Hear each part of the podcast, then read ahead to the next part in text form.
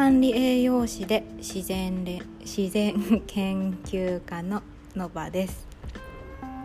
えー、ネオ栄養ラジオだいじゅっかいめ、えー、今日もベラベラと思いついたテーマで話をしていきます。えー、っと今日はなんですけど、うーん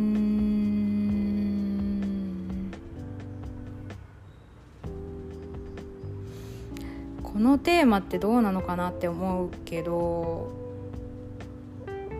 なんか今すごく情報として私の中でこう入ってくるっていうか出てくるから、ちょっと話をしてみようかなと思うんだけど、うーんとなんていうのかな、なんかさ今流行りのさあのウイルスがあるでしょ。でなんかうーんなんかもう少しやっぱりその本質的なケアみたいないうっていうところがすごく必要になって来るんじゃないかなっていう風に感じるんだよね。うん、で、あのまずさその前にも話したかもしれないけど、病気とかそういうなんていうのかな症状っていうのってさ、体が治癒する治癒しようとしてるからそういう風になってくるわけでしょ。そうだから治る過程なんだよね。 そうそれをさなんか抑えようとすることはさ、その出そうとしてるものをその体の中に押し込めてることになるから、そのなんていうのかな出す作用、うん、それぞれの多分症状によっても違うと思うんだけど、その出したい中にあるその不純物とかこう未消化物みたいなのを出したいから熱が出たりとか、まあそういうねブツブツができたりだったりとか、まあいろいろするわけでしょ。でもそれをさいらないものを出そうとしている、それは家庭なのに熱出たらやばいからって言ってそれを抑えようってするのは逆になんか悪化させてるじゃん。それがまた多分違うものを呼び起こしてくるっていうか、そのまま押し込めたものがね、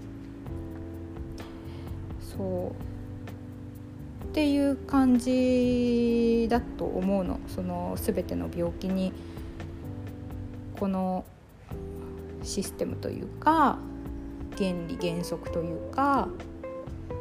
はなんか働いてるなっていうふうに思うのね。そうだからうーんそうそれってさ菌の世界とかでも一緒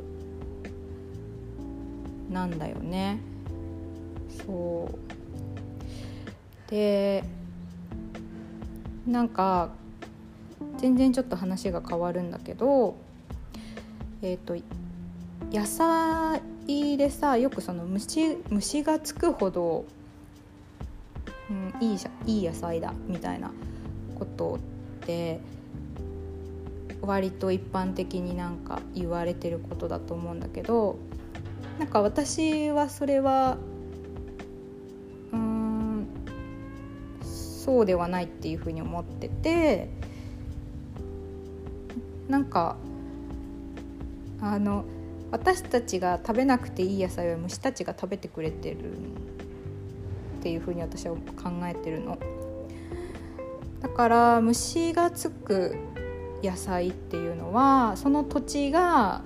やっぱり栄養不足だったりしてそんなに栄養がない野菜だったりとかするわけよ。だからとか病気だったりとかね。でだから虫たちが食べてるっていうか代わりに食べてるっていう風にも言えるし、でもなんかその虫側から見たら別になんかいやいや食べてるわけじゃなくて美味しいから食べてるわけなんだけど、だから本当になんか栄養が詰まったっていうか、そのまずだから土の状態っていうか栄養豊富なところで育ったものっていうのは虫はつかないはずだって私は思ってるわけ。虫はそういうのは食べないから。そうっていうのがその自然界での結構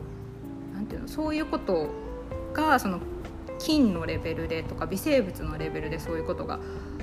起こっているんだよね。そうっていうのがそれを全部に応用がいって。でそう考えてくるとその、そのウイルスだったりとかっていうのにあのかかるっていうことはそのかかることによって何らかのそれは調整していることになるわけじゃない？そうだからその過程でやっぱりいろいろ出てくるんだけど、うん、どういう対応をするかっていうのを、まあ、私は専門家ではないからわからないけど、うーんそのもっと本質的なところを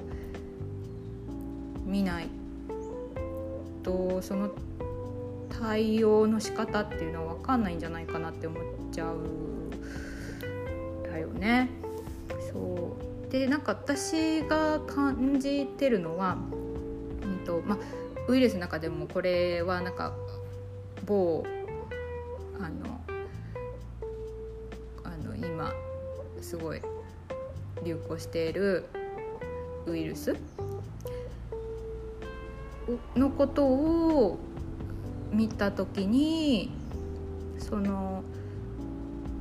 同じ空間にいてもかかる人とかからない人がいてその症状も軽い人と重い人がいて、でもそこに何かその規則性みたいなものっていうのがどうなんだろう、私もすごい詳しいわけじゃないからわからないけどなんかあんまり多分なくて、でなんか私が思うにそのエネルギーの私たち人間にはその磁場みたいなやつがあって、でそれをまあ生体エネルギーとか気とか私は呼んでいるというかそういうものだなって思ってるんだけど、だから一般的に言ってるその気とかっていうのとそこがリンクするのかどうかちょっと分かんないけど、私はなんかその生体エネルギーっていうのがこのあるその体を維持するためにそのエネルギーがこう流れてるわけだけど、でそれがやっぱりその